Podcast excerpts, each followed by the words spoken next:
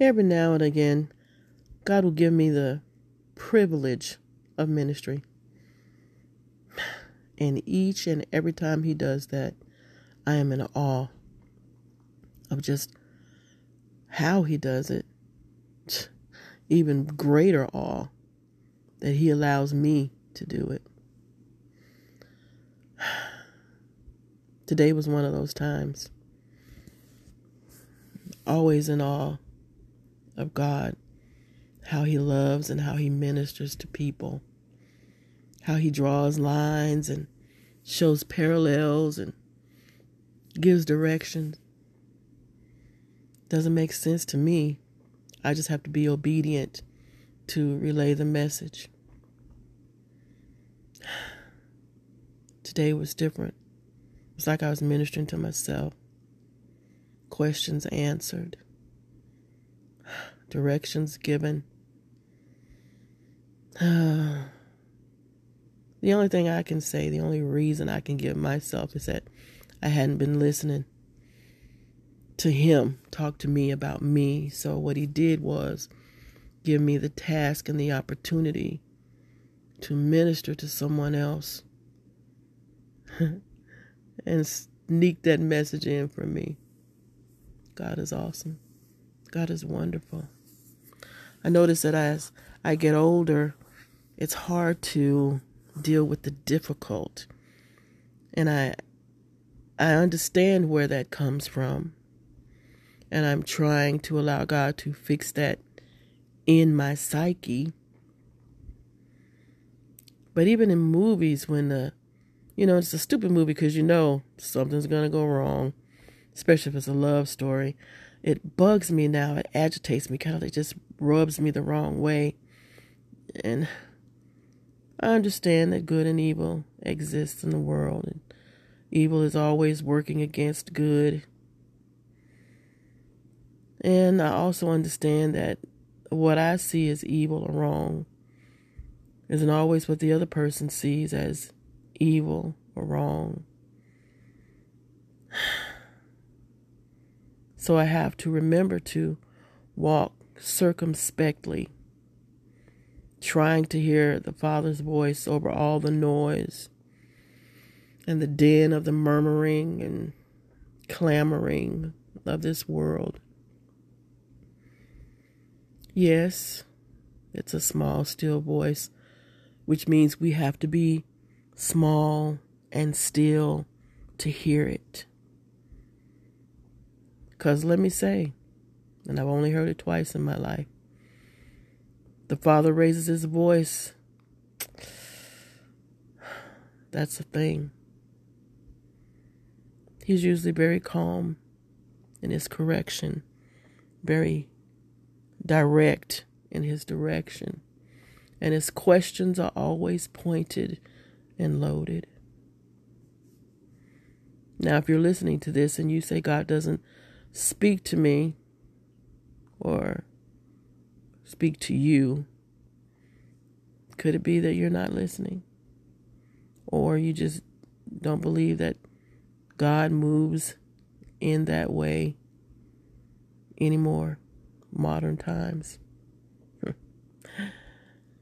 uh God still uses the men and women of God. His mouthpiece that the church calls prophet or prophetess. He still gathers by the evangelists, leads with pastors and reverends. And it still holds true that man cannot hear unless there's someone to have the courage to preach the word boldly, to speak the things of God boldly.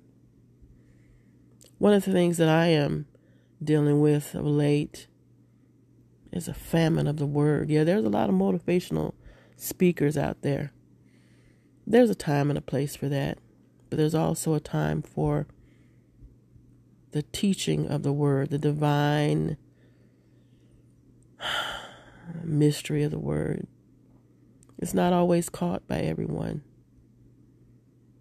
but the sheep know the voice. The sheep know his voice and heed to it. And even sometimes they wander off the cliff.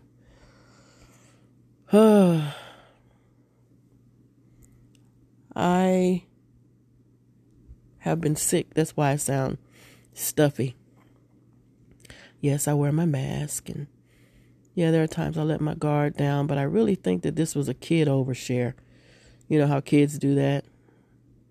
They are a bag of germs that go around another bag of germs and they share and they do whatever it is. And the teachers for the most part follow around with the the spray and the disinfectant and the wipes and the wipe your nose and to do this and you wash your hands but yet and still that stray little germ finds us. Hmm. Yeah it wasn't that bad. It was it was bad because I didn't want to be sick, but it caused sleeplessness. And in my sleeplessness, I always talk to Jesus. It's what I've done my entire life since I found out that he was my friend way back in Sunday school. Williams Chapel CME Church. oh, funny how the Father places you in places and gives you experiences and stuff that we need to learn from because one day we're going to minister that thing to someone, that hard difficulty, that battle that is His that we always think is ours, that victory that He gives us just because we trusted in Him. You know, the whole runoff election thing bugged me because in my head it was a fight between good and evil in my head on one hand, there was the man of God, and on the other hand, there was the person professing God. And I listened to the I don't want to yeah the campaign things. I listened to those. I'm gonna call them campaign things propaganda, yellow journalism, that kind of thing. I learned that in school too, but I listened. One was condemned by the words of his own mouth, and the other one was they were seeking to condemn by twisting words. You understand what I'm saying? It's one thing for me to say, no, the sky was purple on the day that John Green said it was blue. And someone play a tape of me saying that.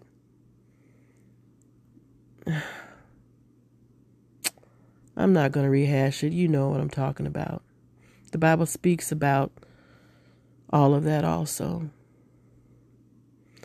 these random thoughts that I'm having right now is just to say, not to run from that hard thing, not to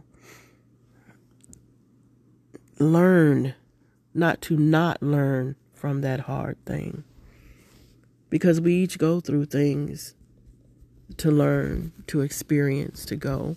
And no, I don't live in the camp where God tests us. I don't believe He does that. Because if we go through something, He already knows how we're going to react. The outcome is for us to let us know where we are in Him. Right now, learning to trust. Learning to trust. It's so easy for us to judge the children of Israel when they said they didn't want any mammon anymore, they wanted meat. And the mammon was new and fresh every day and plentiful. Take what you need. And here I am with my needs met. Doesn't appear to be plentiful to me. However, needs are met. And yet I look to God for more, more meat. Don't know how to reconcile that. Anyway, I apologize for this being so rambling. The main goal of this post was to remind you that even though in the Garden of Gethsemane, where Jesus sweated blood,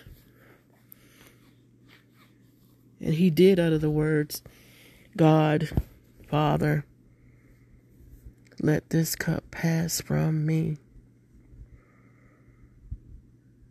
I understood that, always understood that anguish of him having to do something he didn't want to do. Something he understood and knew that would end his physical body's existence on the earth to redeem to redeem us. Ungrateful people back to God. To regain what was lost in the garden. But at the end of that prayer, he says something that we almost never, ever, ever utter. He said, Nevertheless, not my will, but your will be done. Hmm. In the seeming injustice that my son suffered of late made me so very angry. Oh, I know what I wanted done to the people who inflicted on him. Apology or no apologies. I had to continue to say, nevertheless, not my will, but your will be done. Should there be legal action? I want God to make it plain and clear.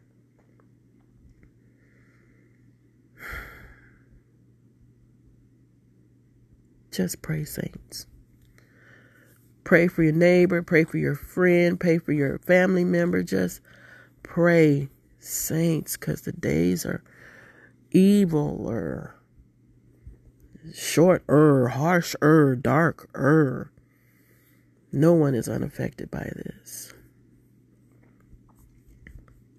And yet there are still those who lay on their bed at night devising evil in their hearts being lovers of themselves. You know the scripture in Peter. Anyway, don't despise small beginnings. Don't jump to step number five before step number one. And always remember that obedience is far, far, far better than sacrifice.